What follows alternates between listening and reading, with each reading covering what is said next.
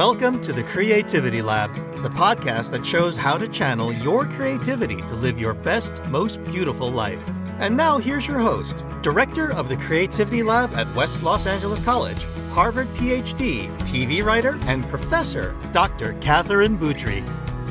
Welcome, and thank you for joining us. Each episode, we discuss creative challenges. Today, I have the honor of talking to acclaimed Los Angeles based artist Joshua Elias about creative passion, the birth of a painting, making time and space for your art, and whether artists see the world differently. An abstract artist, writer, and poet, Joshua has received artist residencies in Spain and France, and his works have been exhibited throughout the world, most recently in Rome and Tokyo. Joshua's paintings have appeared in multiple publications and have been acquired by many private and public collectors, including the Rand Corporation, Viceroy Hotels International, and the President of Iceland. Joshua's art studio is at the Brewery Complex in Los Angeles. Thank you so much for being with us today. We're really honored to have you. It is a pleasure. Glad to be here.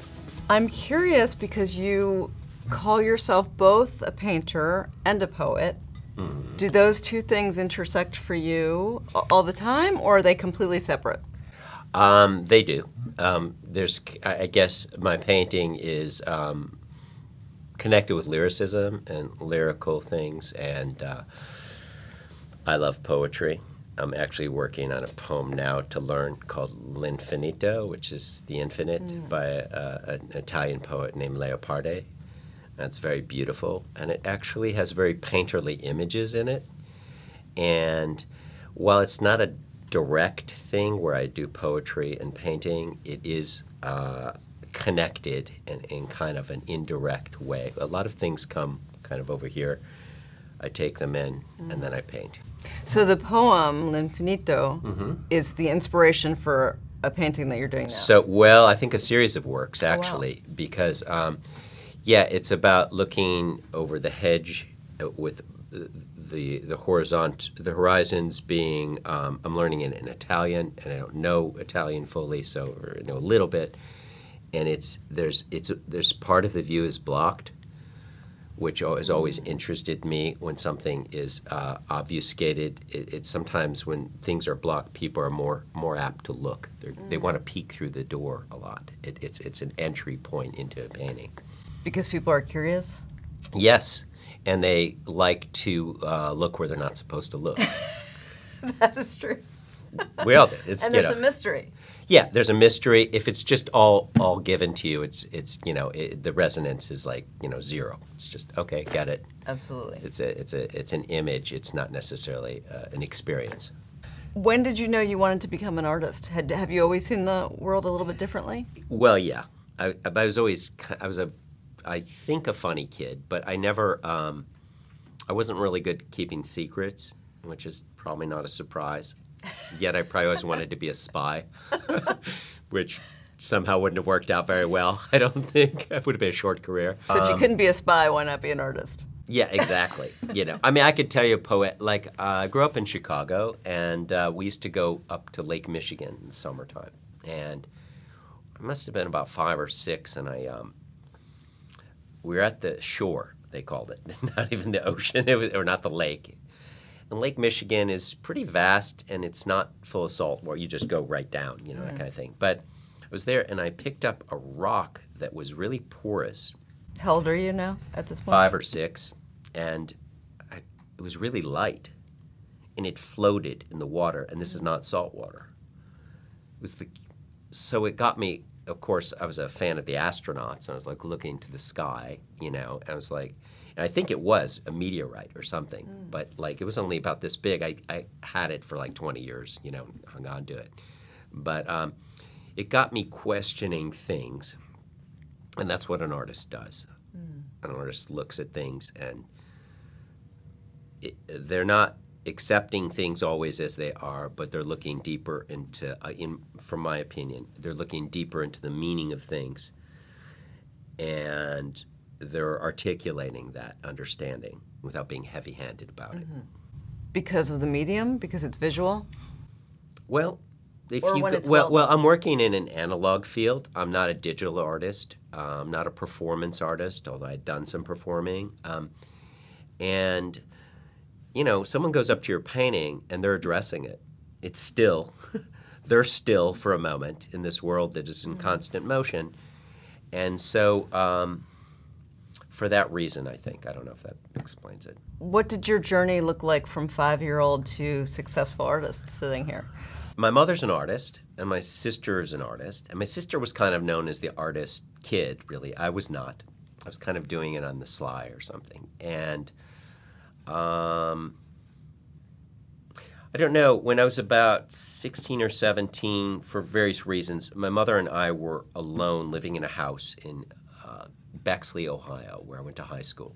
And she took me to a mansion which was uh, a gallery, which is now from the Pace Gallery, which is the largest gallery in the world. But this was the grandmother, uh, Mrs. Glimcher, and she had an artist there, um, Louise Nevelson, mm. who was a great artist, and she was there Wow.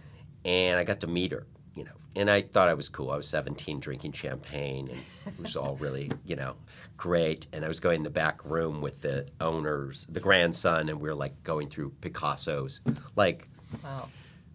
not very carefully. we're just rifling through paintings. Oh, that's cool. That's a, I like that one, you know.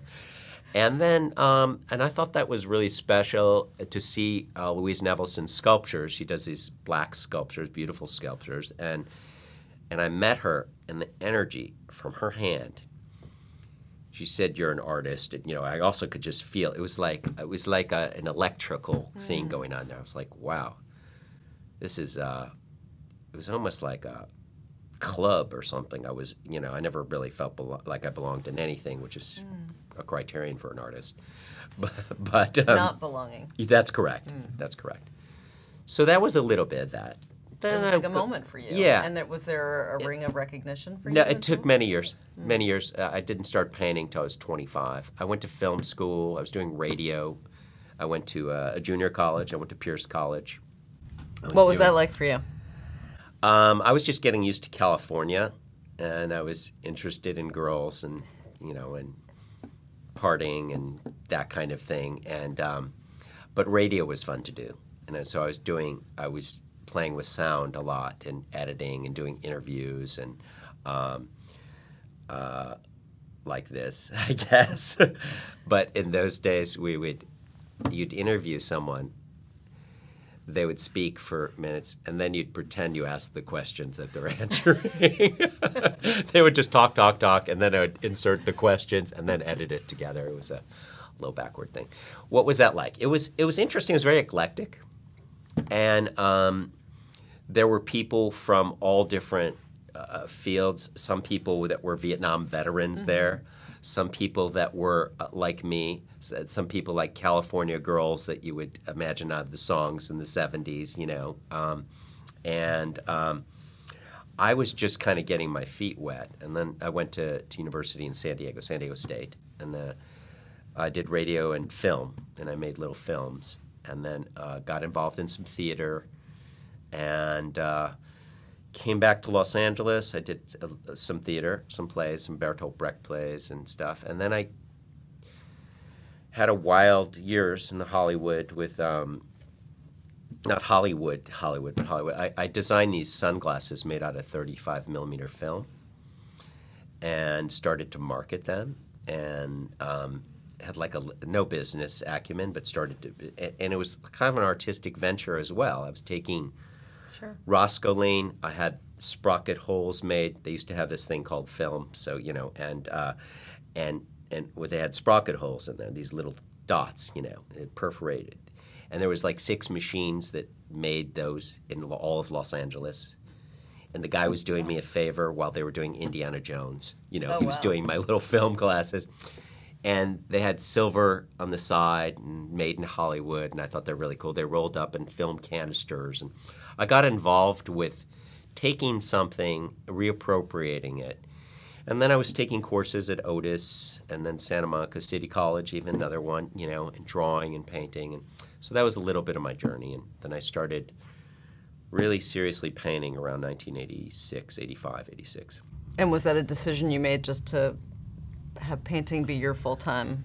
No, I was working three jobs uh, for years. probably 14 years, 15 years. I was uh, I was catering. I was selling B movies. I was uh, I was uh, one point I brought authors around to media events. Um, all sound like interesting jobs, but they weren't. You know, there's a difference between a job and a career. Right. So you made the decision.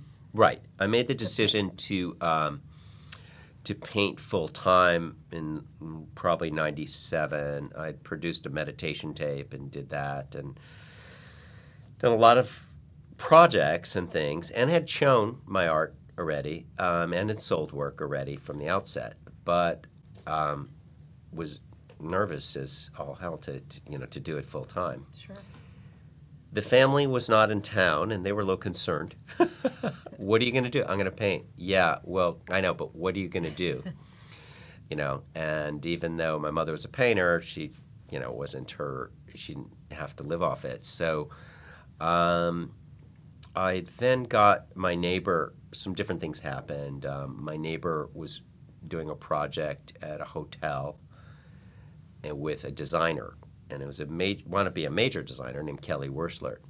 So I wound up getting a commission for 48 paintings. Wow, that's not for, nothing. Yeah, yeah, and they weren't huge paintings. They were 24 by 30 something, or 36, something like that. For me, they weren't.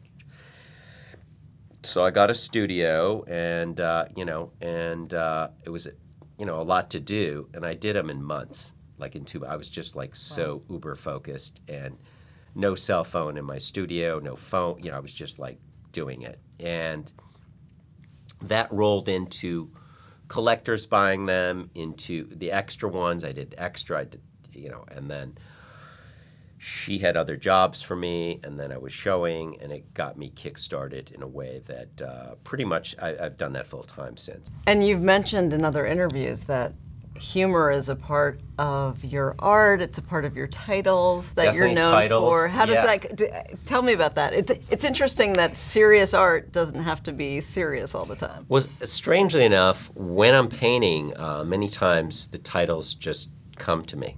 Give me an example of your favorite. Well, uh, a poetic one is like the skin of the sun or the skin of the earth. I did a couple of those, and if I had to literally tell you what that means, I couldn't even tell you. It felt like something very thin, very fragile, and very delicate and very beautiful. So that's kind of a, a poetic title. Um, some were long-winded and looking back, you know, and uh, sometimes I change titles, but um, usually they come to me in the middle of painting. I swear it's like a voice that comes in, and this is the title of this painting, and it helps move the painting forward, and it helps me be clear about what I'm what I'm doing.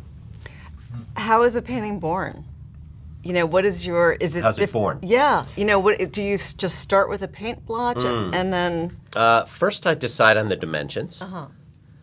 And I Oh, really? The- yeah, the size. Yeah, yeah, the size. I have my c- canvases made for many years. Um, I don't stretch my own canvases. Um, I like the number nine. I'm a little ritualistic, and some of this is like, you know, you're probably rolling your eyes, but I'm but, not at uh, all. My favorite number is 26. Oh, okay, right, right. Nine is complete. Like you can multiply nine times five, it's forty-five. You four plus five. It, it, it, no matter what you add it up, it turns into nine. So I like the idea of something that's contained and also kind of infinite at the same time. So my canvas sizes are like fifty by forty. Often, I don't always do this. Fifty-four by forty-five. They equal nine usually in Oh. some weird way.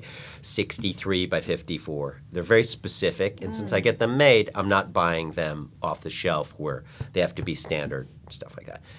And those sizes, a lot of them work for me very well. And um, so that's one decision right off the bat. So every decision you make is, is the birth of a painting. Uh, I have a nice studio, very large studio, and I hang work up. Uh, I hang rather the canvases up, usually uh, naked, you know, for a few days. The canvases or you? Oh, oh, both. Why is that wrong? no, no, just the canvases. Uh, you know, that, I hang myself up another time. But but but as far as as far as making paintings, um, then I kind of have a I look at it and I kind of think about some things. Then I usually operate, for me, color is key. I'm a colorist for sure. And I work in usually two or three colors um, to begin with and variations of such. And that might get a little complicated, but basically, like there's primary colors and secondary colors, and so I find ways of almost canceling out the color or doing half tones and mm-hmm. tones, like something like orange. The opposite of orange is is blue.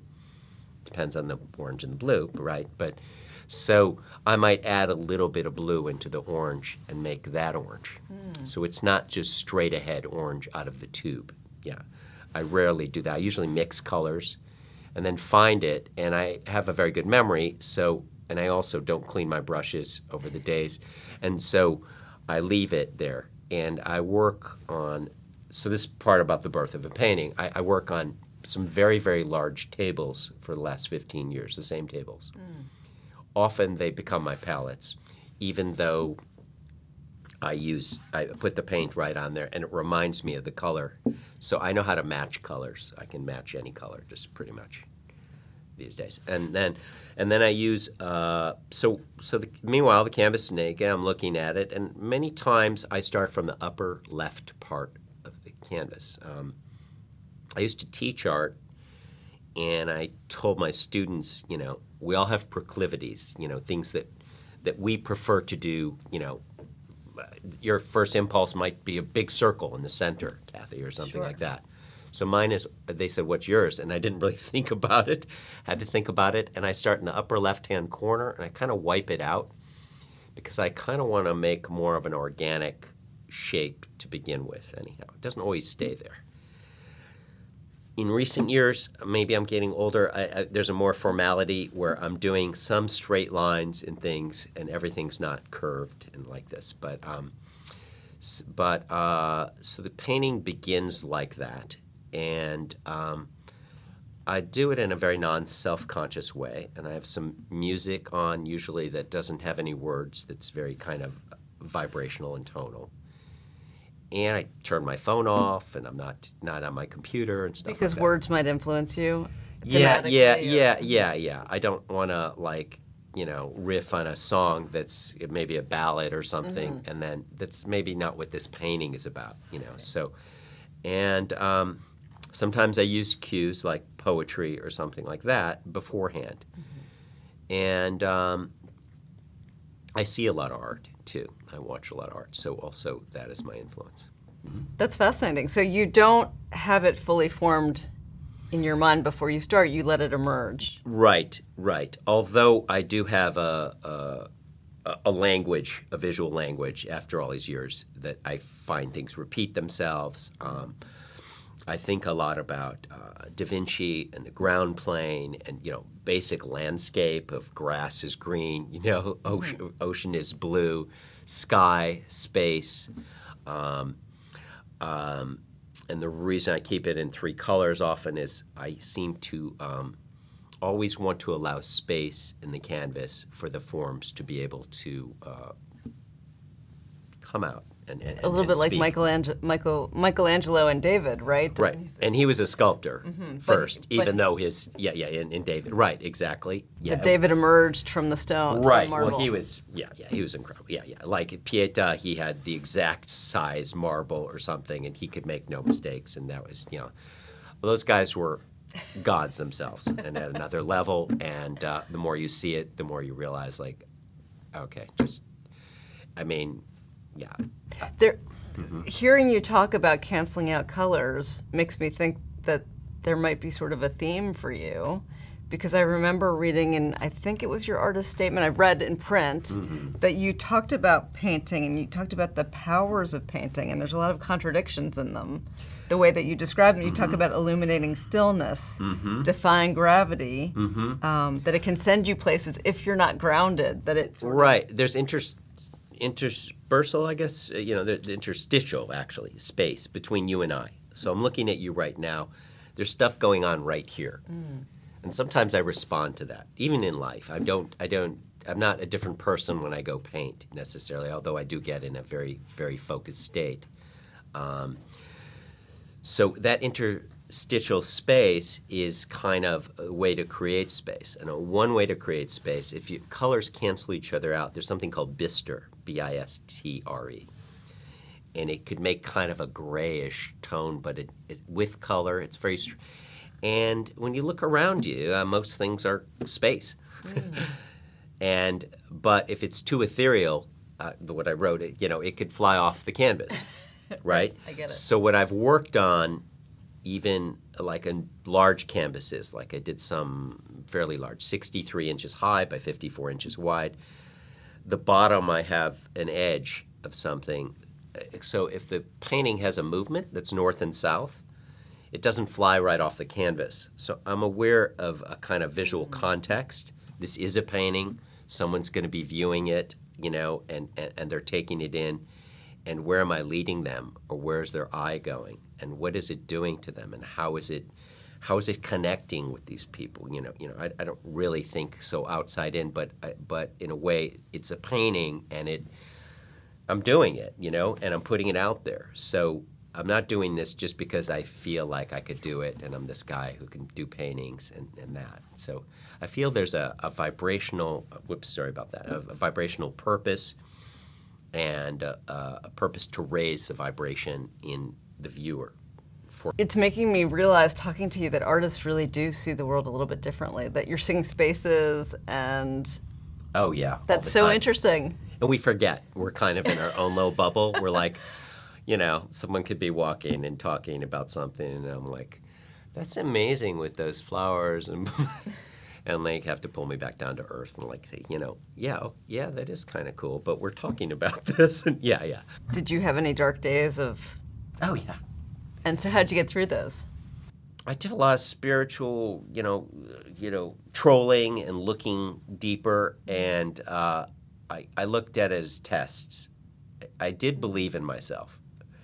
It wasn't that I was doubting myself, but the dark days were the reality of what was going on. Oh yeah, I mean, I had trouble paying rents at times, you know, things that people go through, um, and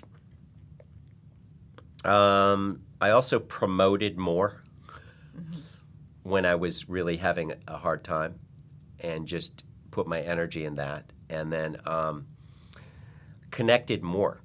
I, I decided to go the opposite way rather than shrivel up and just you know. I mean, I probably had, and I had a couple cats that were pretty good to me, that were perfect, and they, they understood everything no matter what I did. So they, were good all. yeah, they were they were fine if I just hung out with them. It was good enough. So there was that. There was you know, and there was there was a lot of people uh, also uh, supported me and came through. A lot of friends early on. They bought paintings when I was selling them at three hundred dollars, you know. And uh, I had a sale once. I thought was I just decided to sell all my paintings. This is pre-internet really kicking in, pre-cell phones. So I had to get on the phone and call people and tell them I was doing this thing and come over, you know. And marketing art is another planet. It's like this. And creating art is like this. Yeah. And maybe because I'm a guy, I, it was not hard for me to compartmentalize and know the difference. But um, even in that, uh, you know, not to look back, it wasn't even that long ago, but technologically it was. Um, as an example, I'd have to send out slides to galleries, 35 millimeter slides, and I'd have to send a page of slides times 10, maybe 10 galleries, with self addressed envelopes and hope for the best. Right. So that was, um, so things took longer. And, but um, I did have a lot of people come through for me in a lot of different ways, and they sensed something. They liked the art. Maybe it wasn't even there yet, you know, but they supported me not just because they liked me, but I think they supported me because they were interested and probably wanted in on something early and that kind of thing. So Well, and your faith in theirs paid off. it did. It has so far. Yeah, so far. You've had a great year. I've had a great couple years. Yeah, yeah, it's been good since uh, even before the pandemic was. You know, I had, you know, it still happens. We had a hard time probably in 2017, 2018, and then I turned it around big time. I decided to promote and do some, try some different things. And some of them worked and some didn't. I was doing art fairs, uh, the other art fair at Barker Hangar. I did things I'd never done, you know, before. And sometimes it's good to try that and to just try something um, that doesn't make sense logically. And for me, what that does, 900% of the time, is it something else shows up. And while it's not directly related, I'm positive it shows up because you suddenly are acting in a different way and new things can enter into your life. Yeah. I, I agree 100% that that part that feels like creativity feels very antithetical to the part that needs to promote and market. Right. What, what does a Right. what does a regular or a typical day look like and how do you, do you can you do both things in one day? Do you have to have separate times set up? I have a fun, yeah. I mean, a typical day. I don't know if there is a typical day. Certainly, I love coffee. You know, that's that's well documented. I write some stuff down. Maybe I have it written down from the day before. I try to see. This is the marketing part or whatever, communications part. I try to see things through, even if I don't want to do it. I, I, I sometimes say, all right, just write. You know, and usually, the act of doing it is not a big deal. Right. It's like doing laundry that you know is sitting there for a week or something. You know, it's like it's not that big a deal. So, um, so that's I, I- I do that. I try to do it sometimes before like eleven or something like that, um, depending on the time of year. Like this time of year, the light is very long, and I like to paint in daylight. So for me, magic time's about four to seven, you know, to paint. Sometimes I procrastinate and wait till four thirty, you know, and do one last thing or whatever. So there's that. But I prepare for that. I prepare the canvases, uh, the paints. I know what I'm going to be doing, um, and um, so that's part of the typical day. Then I have other things going on. I have studio visits. I have uh, talks with gallery. I get my gallery and different people. Um, right now, I have uh, many shows going on. Right now, uh, in Rome, I, I, I, sh- I show two pieces. In Japan, I have two pieces. There's logistics of getting work back and forth, and what's uh, you know, and there's there's uh, communications. Someone wrote me this morning. There's a publication coming out at the end of the year from the Rome show. I didn't really know about that. So there's that. There's social media too to promote a little bit like that. So all that exists sometimes during the day. I try not to take it too seriously, even though I am serious about it. So I have a high desk, a very high kind of, and I just kind of like put my computer up there and kind of like I'm kind of like playing with it because I make it fun. Right. And so that's part of the day. Then, um, obviously, taking care of yourself, like, you know, doing some kind of exercise, a walk. And I, I don't know how people that are working nine to five, like all the time, I don't know how they live because it's brutal to get stuff done, just regular household stuff done. Yeah, yeah, yeah. So I, I respect them greatly. But I mean, there's that too. And, um, and so I do all that. And the actual painting, um, I um, I totally you know give over to it, and um, I make sure that I have certain clothes that I have there just for that because I ruin every just about every pair of clothes I have, and uh, so that's a little bit of my typical day. Do you ever have days when you just don't feel like painting? Yeah, And so what do you do? I don't. Sometimes I don't paint, but I paint most days. I'm always working on my art, even when I'm walking to the grocery store. I am always, I'm in that mode. Uh, not because I feel like I have to. I'm totally in the skin of an artist. So I take things in. There's always information. There's always surprises. There's always things, you know, that I- don't even know. Like that poem, I have no idea how I found it. And, and the Italians I know are like, oh my God, that we all learned that in school, and you know, and it's like this profound poem, and so um, I'm always uh, I'm fairly open to, uh, to to to you know my surroundings. So, if you had any advice Yeah. to give students or listeners Sure. who really wanted to make a life as an artist but feel like it it can be hard, or I don't have anyone in my family who's done it, or I don't know Right. how to start, what would you say? Well, a, it's not genetic. Even though my mother's an artist, I didn't mean to imply yeah, that. No, no, uh, no. I didn't think you did. I didn't think you did, but it's not. So they need to let that go. Good.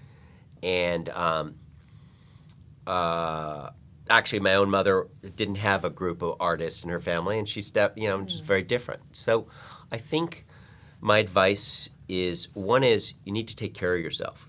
Mm. It's a job to take care of yourself. Physically, you need to be in good form. It's physical art to make art.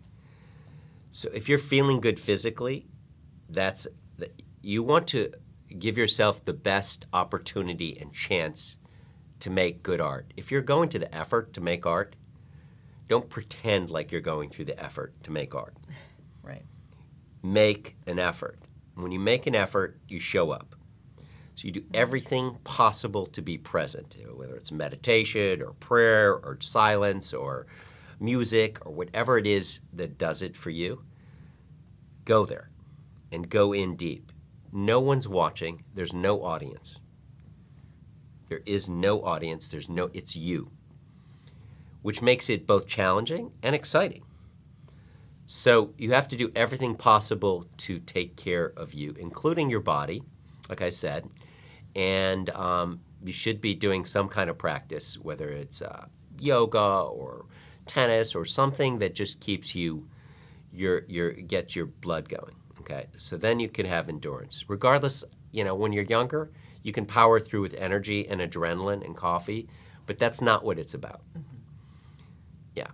And so when you make marks, when you go to paint, when you go, let's just say as a painter, you are ready and you're making real purposeful, you know, you don't have to run around circles and do this and this and that.